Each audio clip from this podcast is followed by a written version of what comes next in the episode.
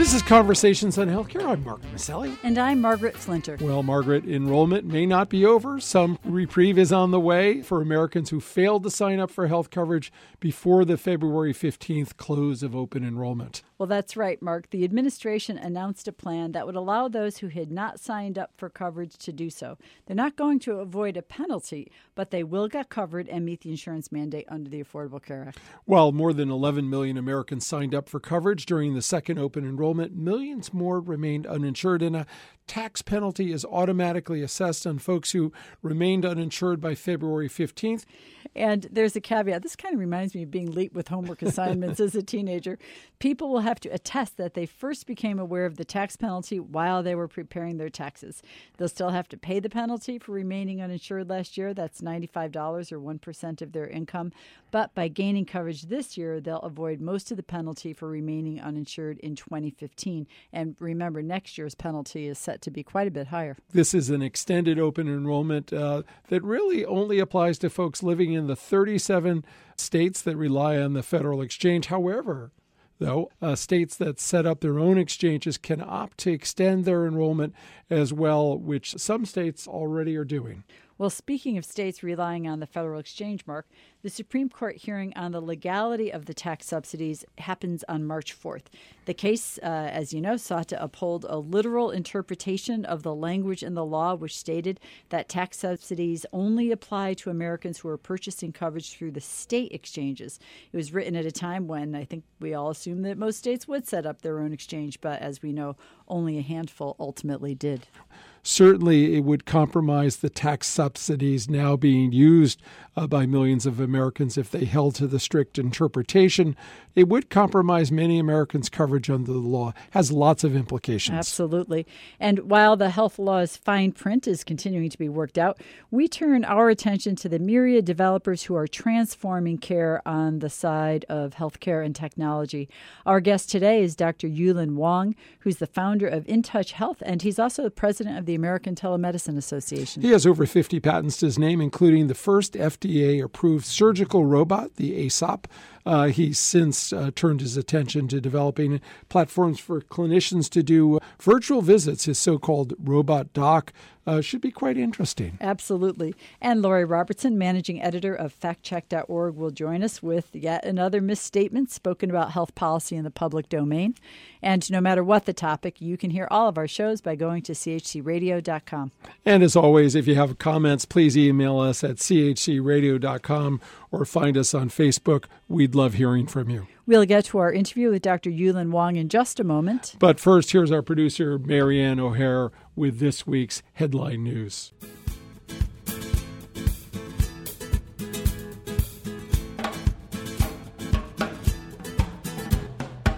I'm Marianne O'Hare with these healthcare headlines.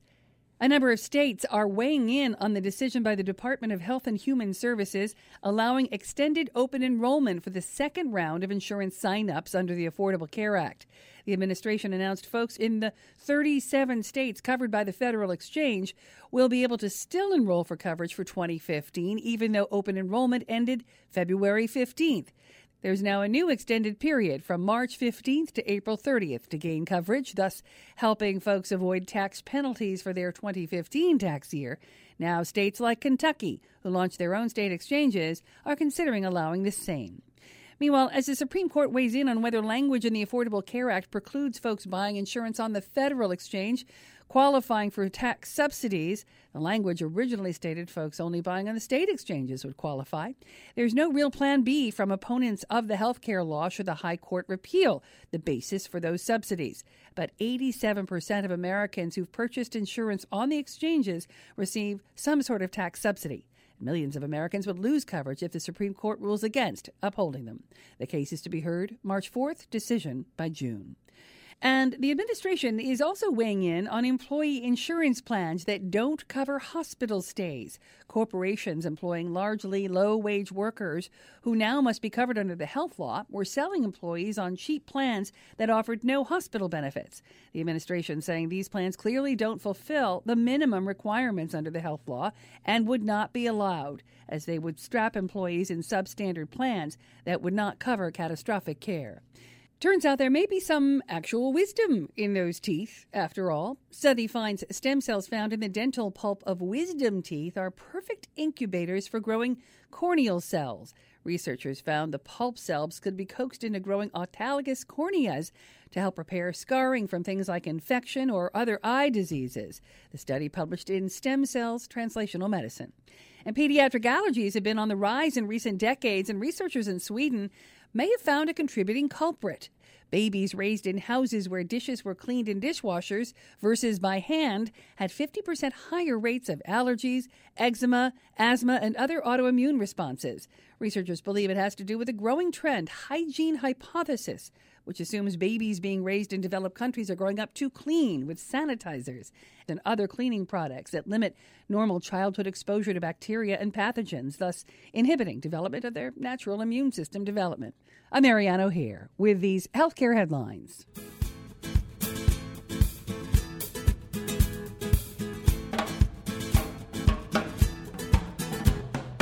Uh, we're speaking today with Yulun Wang, uh, PhD chairman and CEO of InTouch Health, a global leader in telehealth technologies and support. Dr. Wang is also president elect of the American Telemedicine Association, a nonprofit organization dedicated to the full integration of telemedicine into healthcare systems. Mr. Wang is founder of Computer Motion Inc., which developed AESOP the first FDA cleared surgical robot. Mr. Wang has uh, published over 50 publications and has more than 100 patents to his name. He was elected to the National Academy of Engineers in 2007. He received his PhD in electrical engineering, specializing in robotics from the University of California, Santa Barbara. Uh, Dr. Wang, welcome to Conversations on Healthcare. Well, thank you for having me. You know, you've really been at the cutting edge of innovation in the healthcare space, uh, having created um, not only many patented inventions, but this first surgical robot approved by the FDA for use in the country, AESOP, supported in part by NASA, which was seeking to create a better robot arm for the space shuttle. I wonder if you could share with our listeners what you've learned from your early experiences and successes with health technology as we look at this vast amount of technological innovations in healthcare today and the changes that are abounding. Well, you know, the number of things I've learned over the last 25 years is hopefully quite a lot. Uh, if we go all the way back to AESOP, which is the robotic arm we developed in it was in the early 1990s, what we did was solve an unmet need in a newly emerging field of surgery called minimally invasive surgery or more specifically laparoscopic surgery where surgeons were becoming proficient in taking out things like gallbladders through little tiny incisions as opposed to large incisions, which had previously uh, been the way surgeons worked. And and by using little incisions, they needed to insert a camera into the patient's body, and having the camera that needed to be held by something or somebody, and having someone else hold your camera was like someone else holding your eyes. And so, building a robotic arm which held the camera for the surgeon, which was voice controlled directly by the surgeon, we actually gave the surgeon back hmm. uh, direct control of their eyes, which then improved the quality of the procedure. But back to your original question, the whole idea, which has been you know kind of a guiding principle to my career over the last 25 years, is trying to solve a problem which is a problem for the user, a problem for the healthcare system as a whole, and then a problem which hopefully really brings benefit to society. So you have to kind of overlap all of these requirements simultaneously. Well, Dr. Wang, I, am not sure that we stop often enough to uh, reflect on when a disruptive innovation really has been a force for what we now think of as the triple aim improving quality, uh, lowering costs, and improving care. And I would add safety uh, and suffering probably to the list when it came to minimally invasive surgery for those who go back far enough to remember what those scars used to look like. Um, but uh, maybe for the benefit of our listeners, you could talk a, a, little bit about how these uh, the robotic innovation in particularly, and again, I think it's a metaphor for lots of other innovations, has uh, changed the way we train people, uh, has ushered in a new generation of surgeons. And do you have any metrics that illustrate the impact that the robotic technology in particular has had on on care, cost, and outcomes? So I've been involved in basically two different movements. One is on the surgical robot side, and the second is on the telemedicine robot side. And I think the answers to your question are a little bit different depending okay. on which one. On the surgical robot side, where the whole idea of these surgical robots is to enable more complex surgeries to be done minimally invasively and therefore reduce suffering for the patient as well as speed up recovery time you know that's really been the objective. So when you take a particular procedure from an open procedure to a minimally invasive procedure using a robot, there's a whole learning curve. It's an issue of really it's a new procedure. So take the one which really took off for robotic surgical systems, which is the removal of the prostate for men's prostate cancer. And so the training process of that had to be done very, very carefully where there's a whole process of didactics, laboratory setting, a process of mentorship, and then evolving to where a surgeon's able to do that by themselves. But again, it's the surgeon learning a new procedure, but then having the benefit and the tool of a robotic surgical system because without the robotic tool, that transformation was actually not even possible on the telemedicine side using what we call remote presence robots, where we're bringing a physician to the bedside of a patient uh, from afar, the actual usage of the technology is actually quite easy. They can learn how to use the tools in a matter of, you know, minutes or tens of minutes. But what has to happen is the whole workflow, the way a physician adjusts his or her workflow in terms of how they go about their day uh, changes. And in fact, the healthcare system, which is now deploying telemedicine, they have to rethink about how they're going to be interacting with their patients in what venue and what is the workflow in order to do that. So, for example, one of the areas where we've done a lot of work is in telestroke. The patient comes into the hospital, which is perhaps a smaller hospital, doesn't have immediate access to a stroke neurologist.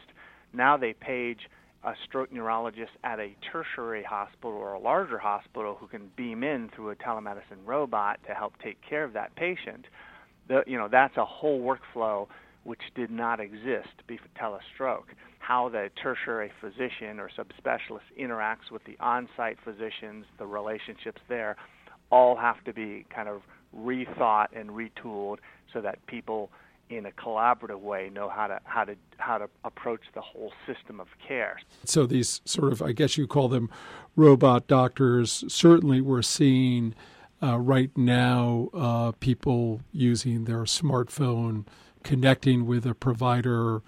Uh, we've been having people on the guest on the show talking about uh, the iPhone uh, replacing the stethoscope you know, obviously we all grew up in the uh, Star Trek generation, so I'm trying to think about this combination of Watson meeting Rosie the maid on the Jetsons, right? And these are, I think you've described them as not replacing the physician or the provider, but extenders. So, what else are you sort of seeing distant capabilities and diagnostic tools uh, that I might carry on my iPhone, and how's that world evolving? Well, the world is evolving very quickly, and I'll, I'll tell you, it's an incredibly exciting place to be, where we're going from kind of a, a cottage industry of healthcare delivery to where, where your local doc is the total range of healthcare services available to you as a patient. That's changing, where using a healthcare delivery system where virtualized care, in other words, you, you, you have the capabilities of the world at large at your disposal, is the way things are happening. So, so you've got this aging population mm-hmm. that's happening in the U.S. and around the world where older people need more care than younger people. You've got a continuing increasing of complexity of medicine. Turns out there's about 200,000 medical journal articles published a year it turns out in 1970 there were about 10 different medical subspecialties. Today, there are 150 medical subspecialties. Endovascular neurosurgeons, hmm. that didn't exist a decade ago. Neurological intensivists. These types of subspecialties didn't even exist 10 years ago. If you were a patient, you'd want access to the best subspecialty that you could have. So, unevenly distributed quality of care, and yet we want to deliver high quality care consistently and lowering the cost. Now, the question is, how do we do that? And it's really through this kind of virtualized delivery of care that can happen. One huge movement which allows this evolution one is the mobile devices. So, everybody's carrying around the second one, which the mobile devices build on top, is the internet, where live interactions, real time interactions, can be done all over the world now because the bandwidth and quality of the internet is now there. And then, furthermore, the electronic digitization of healthcare information. So, you can actually virtualize the delivery of care. Hmm. And I think this over the next decade, it's going to completely revolutionize how healthcare delivery happens. Well, we couldn't agree with you more, Yulun, that the pace of innovation has been breathtaking in this area of virtualization of care and telehealth, telemedicine, uh, telecare. And so I'm going to put innovation and, and speed and revolution on one side, and then the concrete wall that they sometimes smack up against called regulation and coverage, uh, which can really slow down how we get these uh, incredible innovations into the hands and the care of people who need it. So maybe you could share with us a little bit how how is this going on the regulatory front? I know we talked to the FDA about what apps should be regulated versus not regulated a while ago. Within your field or your industry, how are, how are those developments coming? Well, so you hit upon one, which we deal with all the time, the FDA. And the FDA, you know, their mandate around regulating medical devices is consistent and will stay, I think, the way it's been for the last many decades. So when you build a medical device as dictated by the FDA, then it needs to be regulated. For example, a stethoscope is a medical device. If you turn an iPhone into a stethoscope, it's a medical device and needs to be appropriately um, dealt with from a regulatory standpoint. And it's actually not that difficult in terms of understanding that line. The other uh, a big area of regulation is HIPAA. HIPAA compliance in terms of uh, privacy and protection for patient information. And that bar is continually getting tighter and more rigorous, uh, quite honestly, as it should, because I think the concerns about hacking and and cybersecurity are also continually going up, not only in healthcare but across our society as a whole.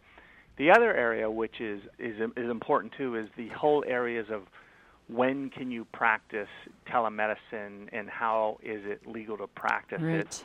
And these are like things around licensure, right. credentialing, privileging. And this area is actually kind of messy and quite honestly is probably going to stay messy. But this is so my role. I'm actually the current president of the ATA, American Telemedicine Association, and the ATA is really kind of the leading organization to drive clarity and hopefully improvement in these areas of credentialing, licensing, privileging. And uh, and and that's you know that's at the state level, and there's state laws involved in addition to federal laws and that's going to move at whatever pace it continues to move. But in general, the legal environment is moving in the direction supportive of more and more telemedicine kind of interactions. We're speaking today with Yulun Wang, PhD, Chairman and CEO of InTouch Health, a global leader in telehealth technologies and support. Dr. Wang is current president of the American uh, Telemedicine Association, a nonprofit organization dedicated to promoting the full integration of telemedicine into the healthcare system around the world. Uh, Yulun, why don't delve a little more into the to the work of the American Telemedicine Association. Maybe tell our listeners about its staffing, location, agenda. It sounded like your focus had both state issues, federal issues, regulatory issues. Um, people who are who are excited about trying to promote telemedicine. Uh, tell us a little bit about the association. Yeah, I'd be happy to. The American Telemedicine Association is based in Washington D.C. It's been uh, in existence since uh, 19 93. So Hmm. it's a little over Yeah. 20 years old. Yep, It yep. is the largest and longest uh, standing association in this field, and therefore, over the last several years, when telemedicine, quite honestly, has become in vogue, we're in the early 90s and through the 90s, I would suggest it was much more of a research topic than today. It's going mainstream.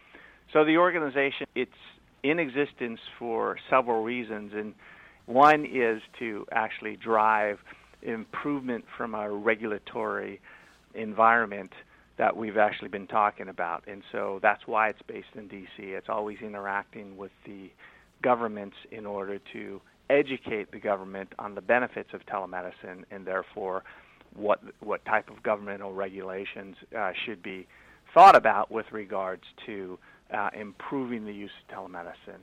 It provides a forum by which people meet and discuss the issues around telemedicine. And in fact, the annual meeting is coming up in May this year in Los Angeles, where there's not only something like 500 presentations, there's also a large exhibit floor of 250 plus different companies which are now working in this field. So if if someone wants to really learn about telemedicine quickly, that's really the best place to go in my opinion. It builds standards and guidelines on how to perform telemedicine safely and effectively for various applications and it goes through a quite rigorous process. And then as some of these new methodologies of telemedicine are being pushed forward like direct to consumer telemedicine interactions where a patient from perhaps their workplace is interacting with the primary care physician via a telemedicine interaction, there's a new type of accreditation process where companies offering this type of service are being accredited by the ATA in order to make sure that they comply with, you know, best practices. Mm-hmm. So, th- so those are a few of hmm. the things that the ATA does. You know, we on the show often we focus on healthcare delivery policy and innovation in this country, but we also try and keep a global perspective. And I, you know, have learned early on through our work and through our conversation with other guests that uh, in some ways mobile and, and telehealth offers a level of promise to developing countries that even exceeds that which we see in the United States. And tell us for a moment what you think the potential global health impact of these technologies are and how you see uh, this improving uh, care around the world, not just in the United States. I think the opportunity for telemedicine in the global world is is huge, and um, perhaps even much more profound in some of these other markets than it is even is in the United States. Because in the United States, I think telemedicine is being driven not only to work on uh, improving the quality of care, but but really working hard to reduce cost of the delivery system. In much of the emerging markets, people don't even have access to care and so using telemedicine is the only way they even have access to care. And so, for example, um, I was in a talk with with one of our own people who were walking our company through a story within the last couple of weeks in Bolivia, where they brought in an expert from Canada to help take care of a patient in the Bolivian Andes who's had this genetic problem which nobody's been able to diagnose in Bolivia for his whole life and so it was properly diagnosed uh, from a Canadian subspecialist. I I mean, it's a life-changing thing for, for that child and the town at large. It was it was a town of like 1,500 people in the Bolivian Andes, and so these are the types of things which are possible with telemedicine in the world at large, where there's just a large, large number of people who don't even have access to care and this can this can solve that problem. We've been speaking today with Yulun Wang, PhD, Chairman and CEO of InTouch Health, a global leader in telehealth technologies and support. You can learn more about his work by going to intouchhealth.com or americantelemed.org. Yulun, thank you so much for joining us on Conversations on Healthcare today. It's a real pleasure, and thanks for bringing me on your show. Conversations on Healthcare, we want our audience to be truly in the know when it comes to the facts about healthcare reform and policy. Lori Robertson is an award winning journalist and managing editor of FactCheck.org, a nonpartisan, nonprofit consumer advocate for voters that aim to reduce the level of deception in U.S. politics. Lori, what have you got for us this week? President Barack Obama says the Affordable Care Act is working, quote, a little bit better than we anticipated based on the 11.4 million people who signed up for insurance on the exchanges during the recent open enrollment period. That is better than the administration anticipated, but worse than a Congressional Budget Office projection. The administration's preliminary estimates are that 11.4 million either signed up for or re enrolled in private marketplace plans during that period. Obama says in a White House video that that's great news and the Affordable Care Act is working a little bit better than we anticipated. The Department of Health and Human Services told reporters in November, just before open enrollment began, that it anticipated enrollment would be between 10.3 million and 11.2 million. So 11.4 million is a little bit better than that. But an HHS analysis said the figure would end up being lower by year's end as some people wouldn't pay premiums or would take other insurance. The analysis estimated that between 9 million and 9.9 million would be the total for marketplace enrollment in 2015. The administration's November analysis moved the goalpost, saying it would take longer than CBO estimated for marketplace enrollment to grow. The CBO expects a major expansion of enrollment in the near future, jumping to 21 million people in 2016 and then 25 million in 2017. HHS said that kind of growth could happen over four or five years instead. And that's my fact check for this week. I'm Lori Robertson, managing editor of factcheck.org. Factcheck.org is committed to factual accuracy from the country's major political players and is a project of the Annenberg Public Policy Center at the University of Pennsylvania. If you have a fact that you'd like checked, email us at chcradio.com. We'll have factcheck.org's Lori Robertson check it out for you here on Conversations on Healthcare.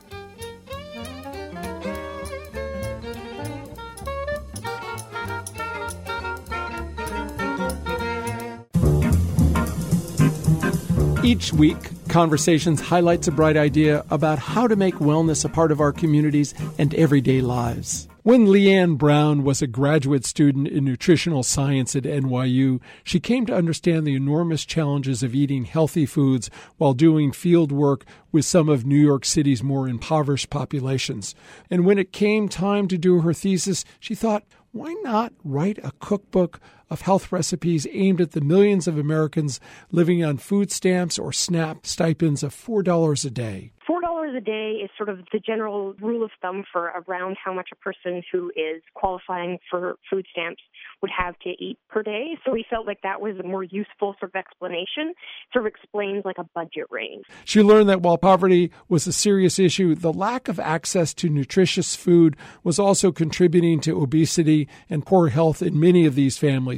So she conducted extensive research on shopping and healthy cooking techniques and crafted Good and Cheap, a cookbook aimed at not only teaching these families how to shop for affordable produce and healthy foods, but how to get an entire family to cook in a more healthy way. I really wanted to arm people with the ability to walk into a grocery store and say, like, okay, this is on sale. I can totally make something delicious out of that. I know how to do that. And, you know, that's not the easiest thing to be able to do. For a lot of people, you go, this is the recipe I have, this is my list of ingredients, I better go and carefully shop for each of those. But that doesn't allow you to sort of find the deals and find the value um, in order to really get by on, on such a small amount of money. You need to be able to be adaptable. Her thesis was so well received, she launched a Kickstarter campaign to raise enough money to make the book available at soup kitchens, women's shelters, and community health centers. And for every copy she sells, she gives one free copy to a school, a health center, or organization that requests it we can't give these books away completely free, but the idea is that this is a cookbook that needs to be put into the hands of someone who really can't afford the cookbook. Um, so that's where the idea of doing the buy one give one came from. Was sort of like there are people out there who are really excited about this issue and have money to spend on it, and who can appreciate that if they can sort of help to subsidize those who can't. Well, a new version of her book comes out in June. she's made her book available as a free PDF download to anyone who wants it. Good and Cheap, a cookbook aimed at the food stamp population or anyone else on fixed income for that matter, teaching them how to shop for healthy produce and making that healthier choice into delicious meals, helping to positively influence their diets, obesity, and well being. Now that's a bright idea. This is Conversations on Healthcare. I'm Margaret Flinter. And I'm Mark Masselli. Peace and health. Conversations on Healthcare broadcast from the campus of WESU at Wesleyan University, streaming live at WESUFM.org and brought to you by the Community Health Center.